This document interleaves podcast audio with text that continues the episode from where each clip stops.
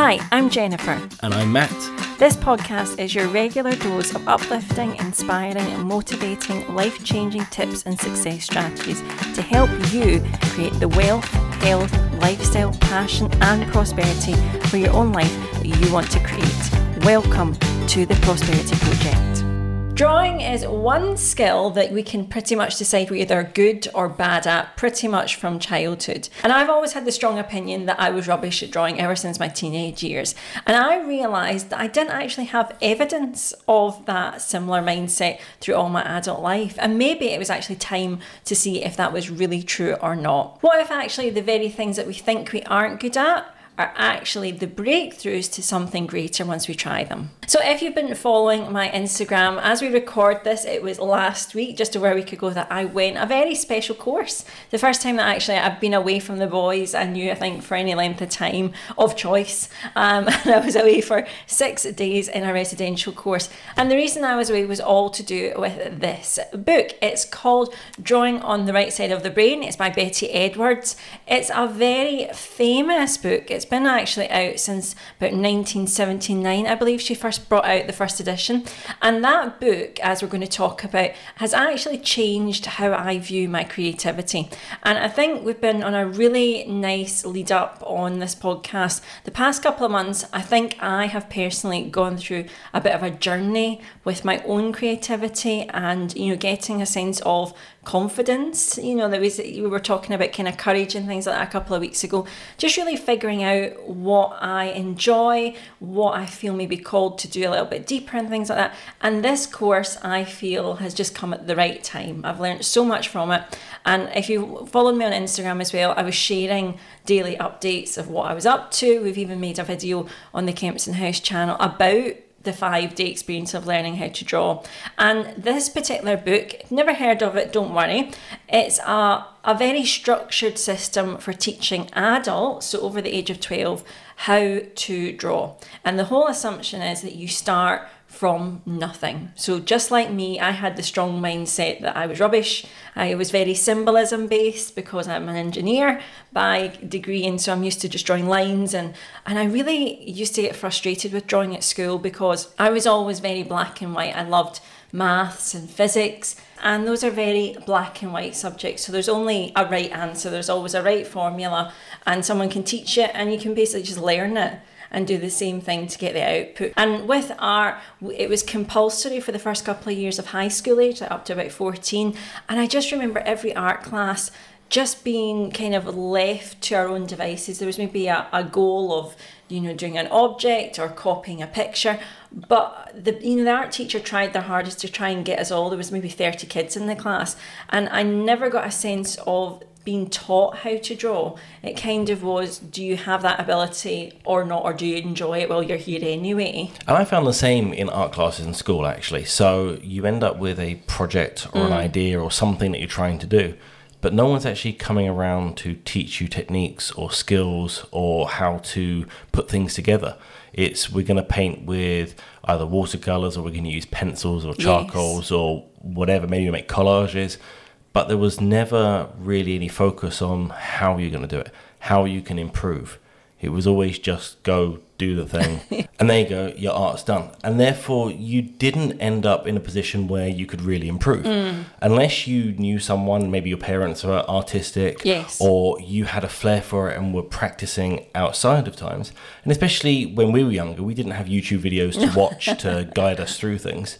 So it really was either you felt comfortable doing it, or you were just there ticking the box for the hour until your next lesson came along. Exactly. And so I randomly found this book, but as I said at, you know, the start of the podcast, I am going through this process where I'm very aware where I've decided I've got certain mindsets about myself. So let's, for example, say about drawing, I just from a young age, from that age, just really struggled. Like the things that I would draw didn't look like the things that I wanted to, and I didn't really understand how to make things look more realistic. And so because you only have a very limited time in art class, it was maybe like two hours at the most, you kind of just say, oh well, I'm rubbish at it, you know, and that's it, and you just don't do it. And the moment you don't do something, of course, you you're stuck at that point, or you go backwards slightly. I have this I used to have the same thought process about certain exercises. So Um, we love to watch the CrossFit Games and things like that. You got kind of me into all that a couple of years ago. We watched it with the boys. And I, again, love watching the athletes, male and female, the team sports. I really admire their their mindset, their determination, their athleticism as well. And I've looked at it and always just thought, well, that's not for me. That looks too tough. And just in this past week, coming back from the course, of course, I've decided that I'm just going to I'm going to give it a go. I'll be the person, you know, the newbie in the class. Why not? See if I like it or not. And I think it's a really great process that, you know, you find these mindsets and you say, okay, I'm not good at this. Okay, but actually what evidence? Oh, well, you know, when I was fourteen or when I was twenty-five or thirty, this happened and that was it and it never worked out. Yeah, but you're now older. Do you, would you like to try it again? Does it excite you? You know, I think we have to realise that sometimes the strong opinions we have of ourselves are sometimes not based on a lot of evidence. It's just been one event or a couple of events, and actually you're kind of dismissing something that could open up a huge amount of joy in your life for no reason. I think the evidence you can gather could be correct, but my question goes to not just where's the evidence, but mm. when did you try? Like a baby, if they could talk, could say, I'm not good at walking. I, I yeah. can crawl, but I'm not good at walking. And then you'd argue and say, well, when did you try? Because the moment a baby starts to try to walk, and they try again, and they try again, then look, you've got someone that everyone's excited and screaming about them taking their first steps. Mm. With anything, the evidence needs to be looking at when you tried, when you put in the effort and when you put in the time. And the great thing about this art course is because it was residential, mm. so you had no distractions. Yes. You couldn't opt out of it. Well, I mean, you could get back in the car and oh, just and there, come and home. And there was. So actually, before we start, the, the person actually taking the course, the lady, there's been plenty of people in tears during this course. There's plenty of people who have driven home on day one. So, yeah, as you say, actually kind of making it through was somewhat a feat on its own. Yeah, but you, you find that unless you commit to something, unless you put yourself and, and you're kind of all in, and we've discussed this as well before, you really have to give something the time and the focus. Mm. And then if the evidence says, you know what, you just suck, then so be it. But you also need to understand whether you suck because you're just not that great mm. or whether you suck because the process takes a while. If you're sitting there and you're saying, I'm going to do three hours of guitar a day, and by the end of the week, I want to be doing guitar solos. I yeah. want to play along to any song that I could ever hear. You're kidding yourself. A week's not enough time to learn guitar and mm. to be comfortable and good at it.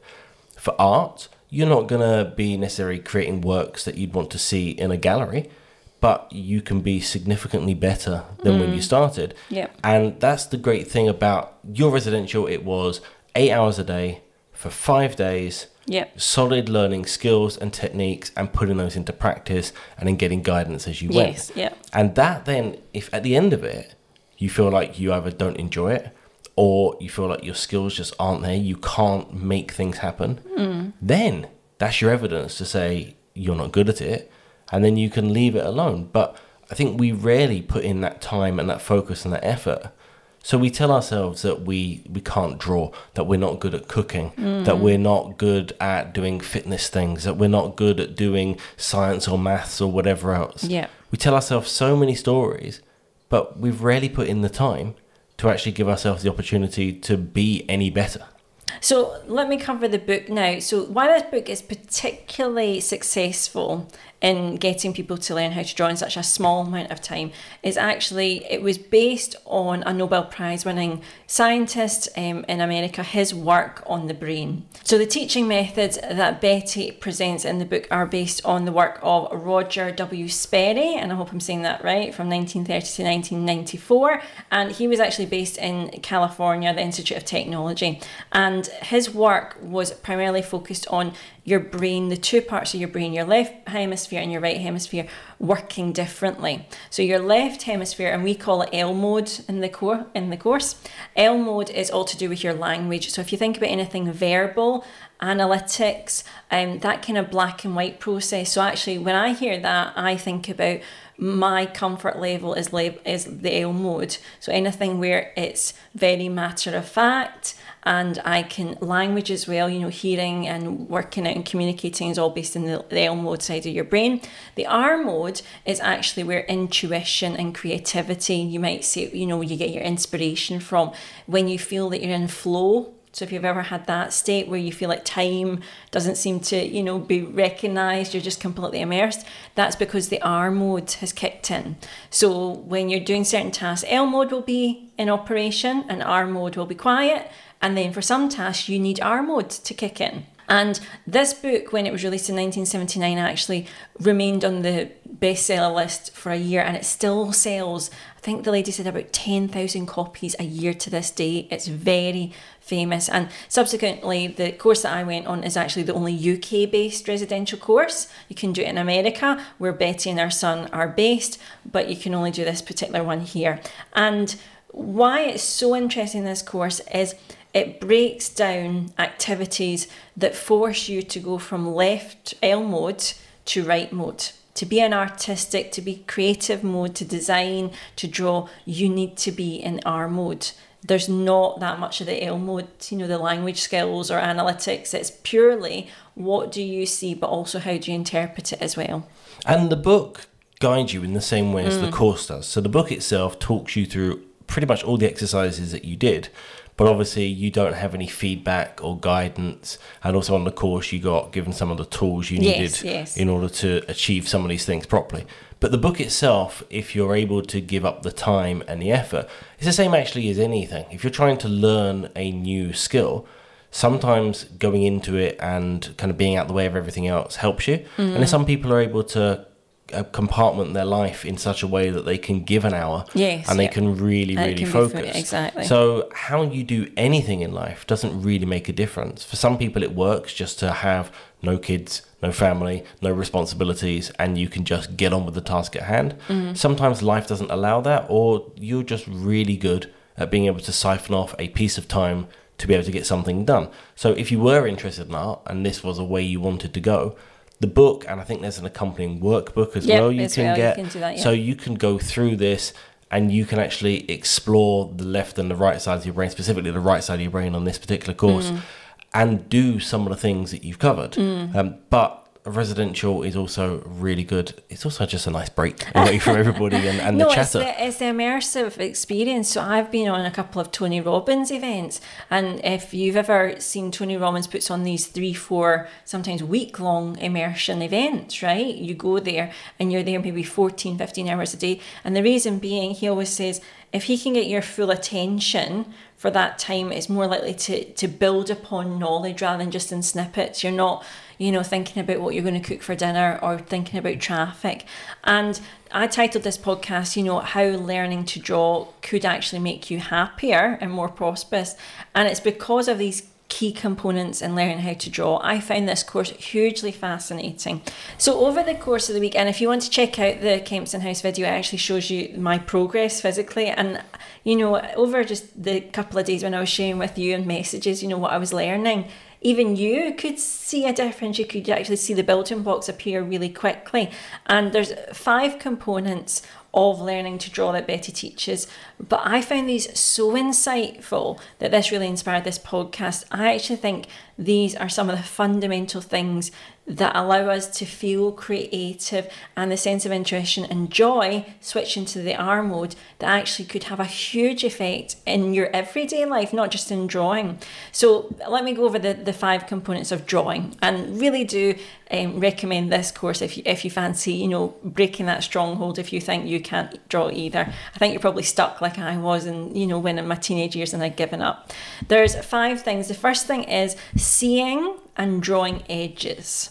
So that's what you probably describe as like doing contour drawing. So it's really focusing it and being clear on where you see the difference between light and dark as well in what you're doing. So for example, I'm looking at this laptop, you can see the edge. It's where the color changes, where light changes. That's how my eye's picking it up. The next thing as well is seeing and drawing spaces. Now this was hugely insightful. So when you're doing particular objects, rather than draw the actual object that you're focused on, you actually draw the shape around it. the negative space. So if some things are very technical drawing, we actually did a drawing of a chair. We were told to focus on creating the spaces around the legs and on the table. Now you might think, well, why did you do that? Now I automatically as well go a bit deeper, and we'll talk about that in a minute. You create the negative space because your brain will fill in the gaps. And we forget the power of that. We tend to in life maybe see the negative spaces, but the only way that you actually know that they are negative is because you've got the contrast there. So your brain will actually know that there is positive there and fill in the gaps already.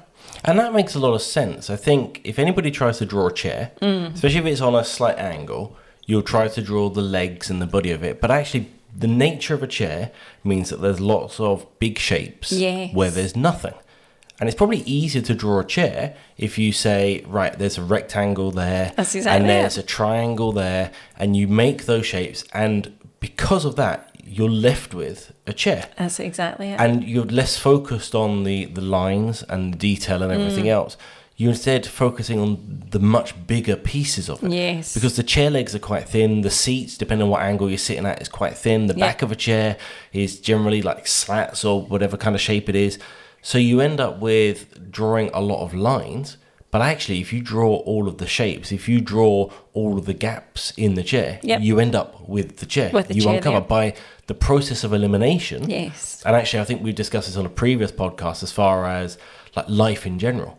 If you eliminate the things that you don't want, mm. if you eliminate and remove the things that aren't relevant, aren't important, aren't yes, a factor. Yes. You're only left with what matters, so the good. things that are important. So you uncover really where the, the picture is, where the prominence is, where the things are that you need for the picture or in your life. You find those automatically by the process of elimination. So good. Yeah, exactly that. So the bigger space, the negative, like putting around the border, we would actually measure, we'd use different things like angle finders, we'd use proportion finders. And again, it's all these tools about making things as accurate. Well, you don't just judge it by sight, you actually get out the ruler and the angle finder, but working on the space. So if something was incredibly detailed, let's say, you know, I'm looking at cameras, focusing on the big shapes in between all the legs, you will still end up with a camera, and probably actually far easier.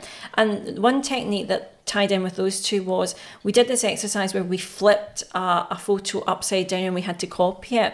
So your brain wants to see symbolism and it wants to see similar things in life, right? That's why we talk about, you know, what you think about the most, you actually end up creating, because you're looking for evidence.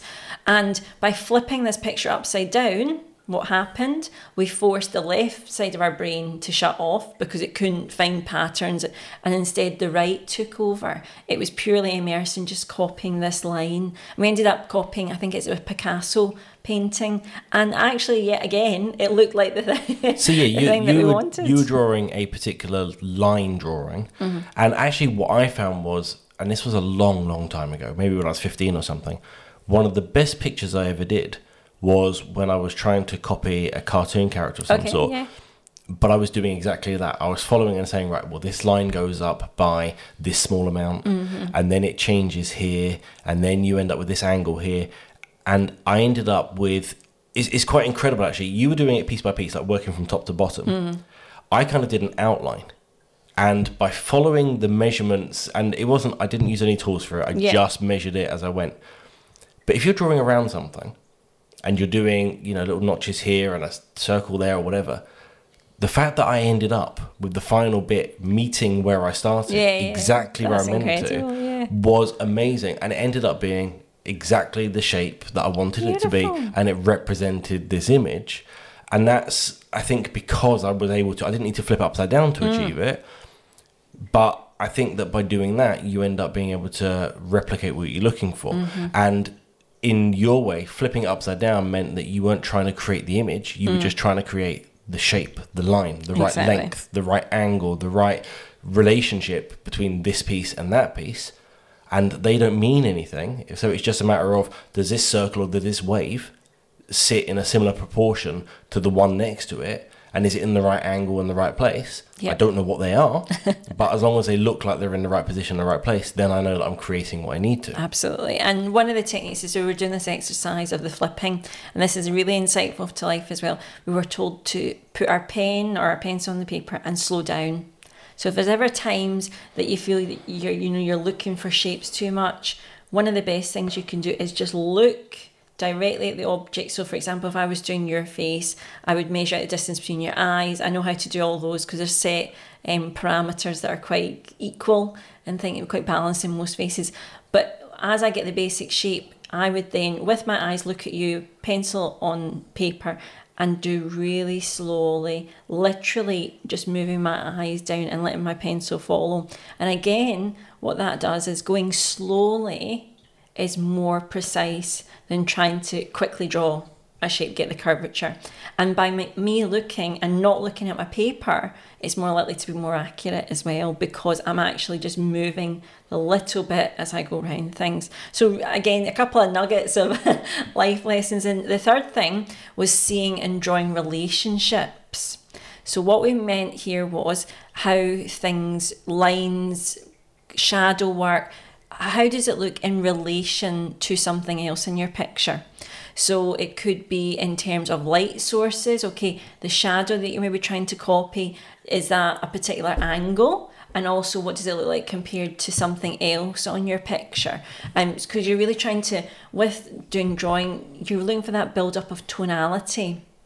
Because everything in life isn't, we don't just have like four flat colours. We've got different tones as more light and more dark is present. And so it was all like, for example, when we're doing like faces, I know the certain markers that are pretty standard for most faces, but I still need to measure them on every single person. So if I'm measuring between your eye to your chin as, I'm, as a typical marker, I still need to see actually what's your corner of your eye to your ear. It should be one to one. It should be the exact same, but I'd still check. And the reason being for that is, you know, getting the relationship so things aren't, nothing is standalone. It's all completely in relationship to something else. And when I think about the relationships in the art thing, I think about how one dark thing, one shadow mm. should be similar to another shadow that looks the same. So that way you end up with, you kind of look for things which are similar. And I think in life as well, when you're trying to grow, develop and move forward, looking for similarities mm. in things can allow you to potentially shortcut. So if you are particularly struggling with your self-discipline mm. in one area, it's very likely that the reason that you might not be successful in another area is also that self-discipline. Yes, yep. So by fundamentally trying to work on maybe something you can find easier to be disciplined mm. in, means that you can apply that across a broad range of things. Yep. It's about trying to find areas of similarity, similar success, similar failure, and how can you apply those things more globally. And in art, it's more literal, mm. but actually that lesson you can take and you can look into it and, and see a broader application in your life about just perspective and yeah. similarity yeah, exactly. and, and, and how things can be measured and approached in a similar way. Absolutely. The fourth thing was seeing and drawing lights and shadows. So we mentioned this a little bit, but shadowing and tonality is huge because it's how we make things look more realistic on a piece of paper, because in our world there is so much light, there's also bits that are in darkness in our own lives as well.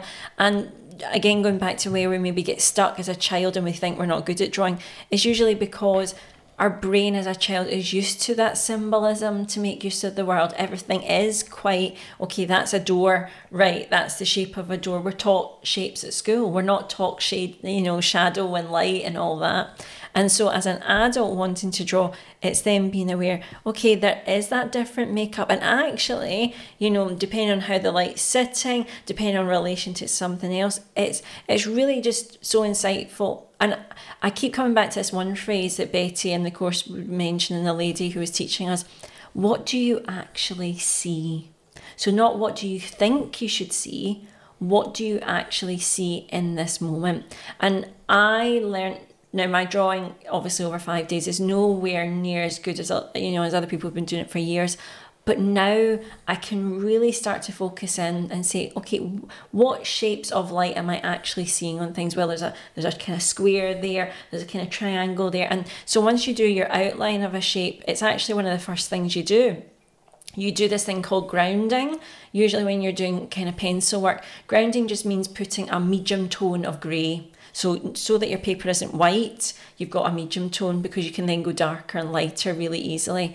And once you've got the outline of what you're doing, you add in, you take away and put the light. That's the first thing you do, because light is usually much more predominant than dark on anything. And so that step alone can make your picture look like it's coming alive, because you've added some of the essence of it. And the final thing, and this was my favourite thing to learn, was seeing and drawing the whole. Now I'm going, I think it's German, I hope it's German, Gestalt, I hope I've said that right. It's the essence. That's what you had to also try and capture. And I just loved that as being the final principle. When you are drawing, or when in my experience, the hardest bit was at the start. So literally when you had nothing on your paper and you were just trying to make, you knew full well that you were going to have to commit and put lines or take measurements, and it was going to be a little bit tricky and you were going to have to use your L brain. Once I got past that, and at the start of the week, the noise in my head was really, oh, this is too hard, don't want to do this, I don't know what I'm doing. Very quickly, I, I got over that, and towards the end of the week, I don't think I heard much chatter at all at the start. Between the middle and the end, I really enjoyed. There was this really super fun bit where you could just go with the essence of what you were feeling of the person. So um, the lady who was teaching us would talk about, you could actually get the feelings of the artist as well when you look at a picture. So if maybe you were in a bad mood, maybe it was a bit more kind of, you know, rougher around the edges and a bit kind of more angry with the dark.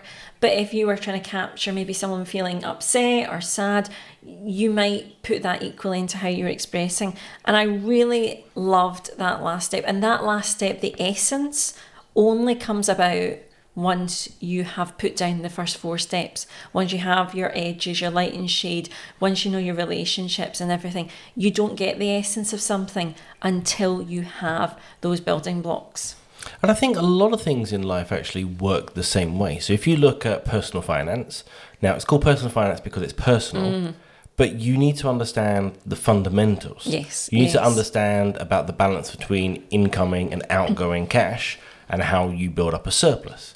Now, what you choose to do with that surplus then becomes more personal. Do mm. you use it because you want to go on trips and yeah. have a great time? Do you want to invest in the future? Do you want to invest in a way that's less or more risky? Do you want to put it in pensions? Do you want to put it into a casino? Like, how do you want to do mm. these things becomes personal. The same as understanding about like car finance and mortgage rates and best deals and all these yes, kind of things. Yep. But the fundamental learnings you need in order to be able to then add your own flavour and own spice. And actually flavour and spice, cooking as mm-hmm. well. Mm-hmm. Understanding and following recipe books is a great way to get you started, because then you understand how flavours come together and you understand how to put together different meals. But once you've maybe followed a few different recipes, then you can start to make changes to some of the ones that you've done. You can add things, yes. you can add a little bit more, you can remove things, you can change the base of the protein that you have in it. And you can find that you can achieve things that are more exclusive to you mm. rather than following this blueprint. But without the principles, it's very difficult to be able to add your own flavour and be successful at it. Absolutely. And even if you haven't learned via a course or a book or a video, you still need to get it from somewhere. And often, if you haven't learned from somewhere else, it's through trial and error. Mm. Um, and you've just practiced stuff and you've learned, especially if you think about cooking, you've made some terrible meals and you've eventually learned what works and what balances. And now you can put things together and then you can diversify. And as long as it's in the realms of what you've already done, then you're really good at it. Absolutely. So without that foundation, without that understanding of some of the core principles of whatever area you're in, you can't then bring character. You can't see necessarily the whole picture mm. or make changes or make it bespoke to yourself and get to the point where you enjoy the process. Because that's the thing I picked up where you mentioned there, is once you understood a lot of the principles, then you felt like you were in a, a better state of mm, approaching mm. it. And rather than overthinking, then instead you can just kind of go with the flow and make the work happen. Mm. And I think that people on a finance journey, at first, you can start to think to yourself, oh, what's the best bank account to go into? Should I put my surplus money into this savings or this investment or that investment? And eventually you get to a point where you think, well, you know what? Like, all of this detail doesn't really mm. matter. Mm. All the detail is there in the background as knowledge, so I know not to put all of my money on one random stock where I've got no idea yeah. what's going on with it. I'm not going to take that kind of risk, but I do understand that putting my money in maybe index trackers or spreading it across multiple stocks or something is smart, and then you don't overanalyze things. Mm. As a beginner, you'll start to look at what your stocks are doing every single day and see, right, how's it doing? Is it growing? Is it going down? Oh, it's going down. I've made a horrible mistake. Yep. This is bad. Only yep. rich people should do this. Once you find that it's going okay, then you gain that confidence. Mm. And I think that the art course just proved that point of once yep. you understand the principle and once you put them into practice a little bit, you find that you become so comfortable with them that you can focus on the bigger picture. Mm. And the key thing with the switching from L mode to R mode, your left-hand side of your brain, when it feels that it's not being of use, so in a lot of these activities we were, we were trying to shift from looking logically and language-based into creative mode. The L mode doesn't like that. It actually will do whatever it can to sabotage so that you stop doing, so it doesn't need to switch to R mode because it doesn't feel safe. And that, you know, our art teacher was telling us stories about one lady had tried a couple of times to do the course complete, you know, to do the residential course. And this time was her most successful because she only spent two days in the kitchen crying before doing it. So the Monday, Tuesday she couldn't do, she was in the kitchen crying. Another guy um, came on the course and by the Tuesday had said, nope, it's not for me, I'm leaving. Just absolutely determined, was not going to carry on. And, you know, the four of us who were on the course were all different ages, all different backgrounds as well. And for us, it was it was kind of just a journey of, you know, feeling like we'd like to draw, for different people doing it for different reasons. But not once did I think anyone was going to tap out. I think I felt on Monday, Tuesday, oh, this feels hard. And I actually think it's because I don't often move to R mode very easily. And you think, okay, Jennifer, you're creative, you do, vid- you know, I do videos and I've got to find inspiration. But that switch, I now am more aware of when it's happening, which is the nice, and actually it feels more fun to go into R mode, and I'm being more selective with how I'm focusing. I also think it's difficult to go into something where you maybe find it a bit difficult mm, and then absolutely, persist. Absolutely, absolutely, so being an amateur. I think everybody feels uncomfortable doing something, feeling like you're not very good, feeling like there's a long way to go. Yep. And that just as you've mastered one thing, then you're onto something else and you suck again. And that, it hurts your ego and it hurts mm. your motivation. Mm. And it keeps challenging whether you have the ability to do it. Yes. And that applies to a lot of things in life as well. That's the great thing about doing this course. It uncovers so many different things mm. about different areas of life. Like how many people have gone on diets and they've done very well for a few weeks and then they've maybe messed up for a few days. Yep. And that saps your motivation and then you fall off the wagon entirely. Yep. And you don't get back on it until you find another perk of motivation, maybe at the next January or whenever it is. And then you go again, and then you get a bit of failure, you get a bit of hardship, you get a bit of friction in your yep, process. Yep. And again, you fall off again. And I think we can all be guilty of doing that too readily. Mm. We can be in a position where we find that friction, where things are going well, or we've got real drive to do something. Mm. And because it gets a little bit tricky, because the process isn't smooth, it isn't easy, yeah. it doesn't feel comfortable, we're not constantly getting a pat on the back to say, great job, and we're proud of ourselves, then we find that the motivation disappears. Yeah. Because we live in a world where we are full of quick fixes, we are full yeah. of instant gratification.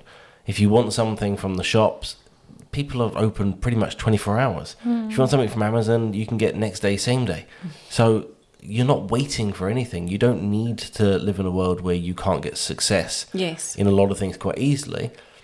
And therefore, it's very easy to sit in zones where you are just good at the things or you're comfortable with where mm. you are. You don't mm. need to be good. You can just be comfortable. It might not be that great in the first place, but you're comfortable with it. And that's why I can see people can get upset and can tap out of things yep. because when you have the struggle and the hardship, it hurts in a way that we're, we're not used to. Mm. We don't put ourselves outside of our comfort zones often enough. So the moment you do, and the moment it's not easy, you you find that you just don't like it. That feeling of being uncomfortable at failing or just not being as good as you hoped you would be mm. can really be punishing. But that's actually where, if you push through, you can end up seeing the best results. Absolutely. And the whole point of the course, um, Doctor Edwards created it, was because she actually believed learning to draw as one of the skills that people develop throughout their life, however good you are, is actually a ripple effect, that it helps your creative problem solving in other areas of life. So it's not just drawing, it allows you to shift and be comfortable with trying to find intuition or inspiration, or and just whatever you're going through in life. You know, how can I see this differently? How can I really see what's here in this moment? So when I was thinking about what could I best share with you as some of the ways I think that learning to draw has allowed me to understand prosperity and happiness a little bit differently, the first thing I would say is being able to try a new skill and also be guided through a process that felt quite like a system. You know, it feels like you're going to get an end result, but to actually see that there was a lot more deeper skills being learned in the process. And we talked about courage, being okay with being a learner again. I found it hugely invaluable, and particularly because I had such a strong mindset that I was no good at drawing. And I love the fact that maybe there's been a little bit of courage instilled in me over this past week, that, you know, when I went on the course, I was like, this book is really quite complicated. These people have done extraordinarily well. You know, look at what they're doing. There's no way I could create that, but I'm going to go and have fun anyway. I now have had the courage to think, what else am I stopping myself from not doing? And also, why am I stopping myself? But but is there something like this could be an avenue in my life that's going to really change things? If I'm like, it's almost like I'm keeping myself safe, but actually it's not me keeping myself safe. It's something that doesn't want me to succeed in some way. Let's imagine, and this is just me personally, I believe every single person has a reason why we're here. We have gifts, we have talent, we have your uniqueness.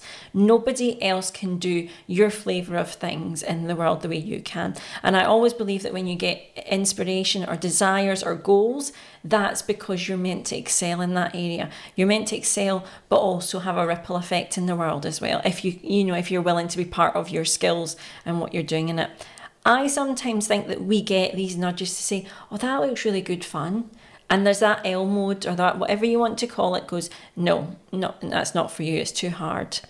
Is that keeping you safe, or is that deliberately not allowing you to have your potential in the world? Could you, could you imagine if the whole population of the U K woke up tomorrow or today and said, no, I'm gonna, I'm gonna live out my dreams?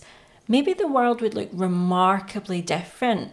And also just be a completely different environment for next generations. And I, and I think it's the balance between keeping ourselves safe and feeling okay, but actually, is there not fun and excitement in doing the things that we thought we couldn't possibly do before?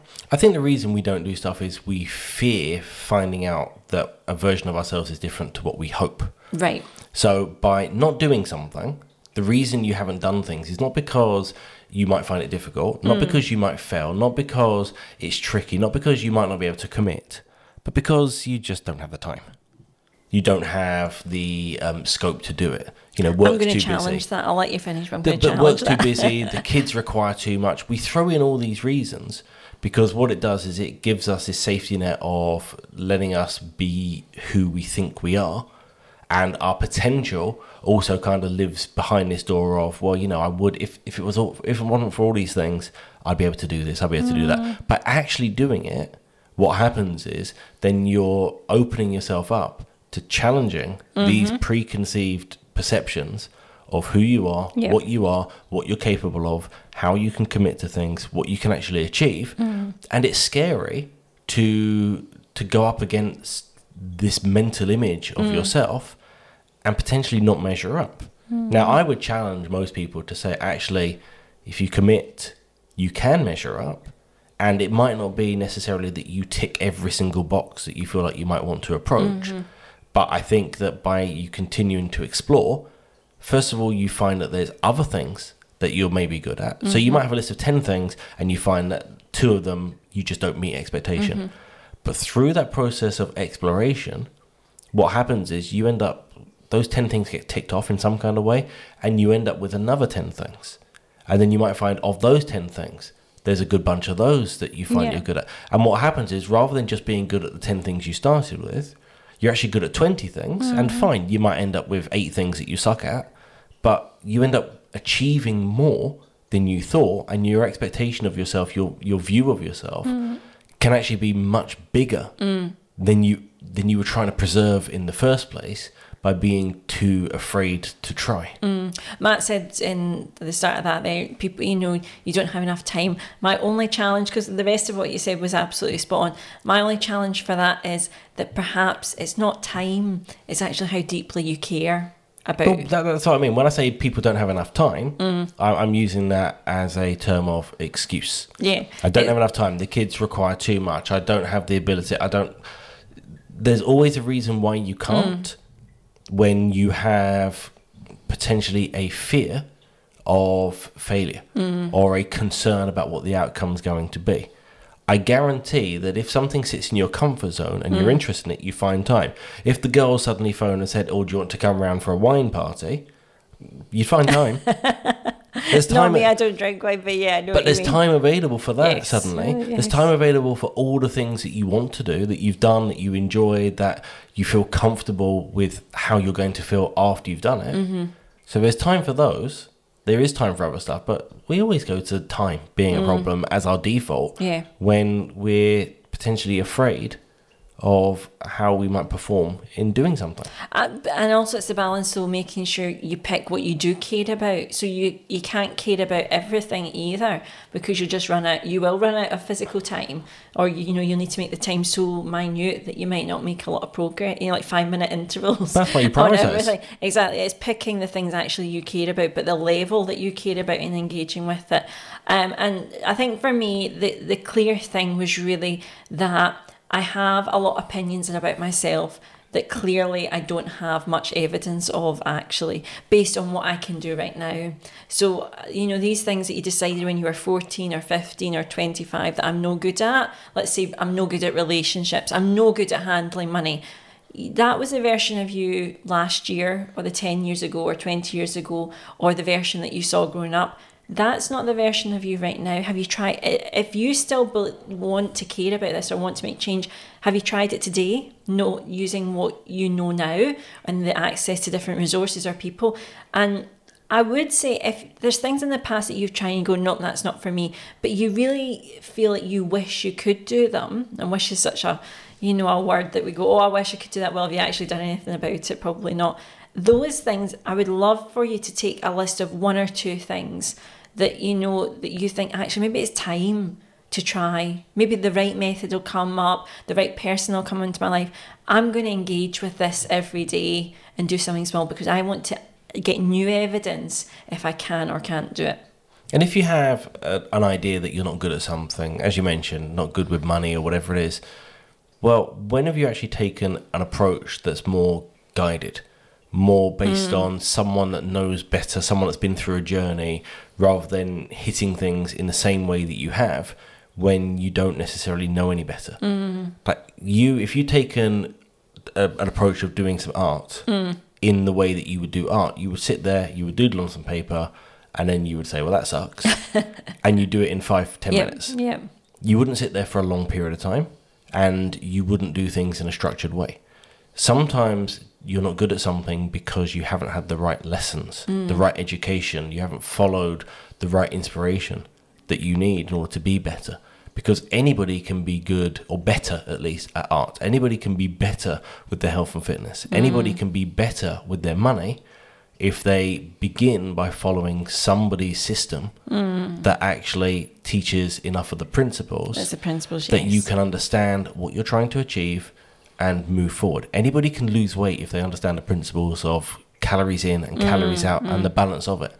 Whether or not you want to do Slimming World, Weight Watchers, you want to do intermittent fasting, all of those are ultimately doing the same things yes, fundamentally. Yes. So the method doesn't matter, it's the principles. And if you can learn those principles, then you can be different to what your expectations have told you that you are. Yep, absolutely. So that's my challenge for you this week, if you're listening or watching us. What is one skill that you've held, you've thought about for a long time that you were simply not good at? And I'm going to really encourage you, just that I, in the same way I've done in the past week with drawing, and also I can, uh, there's a couple of things that I've tried already and signed up for, CrossFit being one of them. I'm going to give that a go now as well. Um, I would uh, encourage you to maybe create some new evidence. So to com- commit to actually making some activity that would be aligned with being good at it in that one area. Do that for a short period in time and maybe just gather some new evidence. Are you truly bad or rubbish at that, or actually it's just based on how you used to be and not based on your skill set right now? It's been a really fun episode to share with you.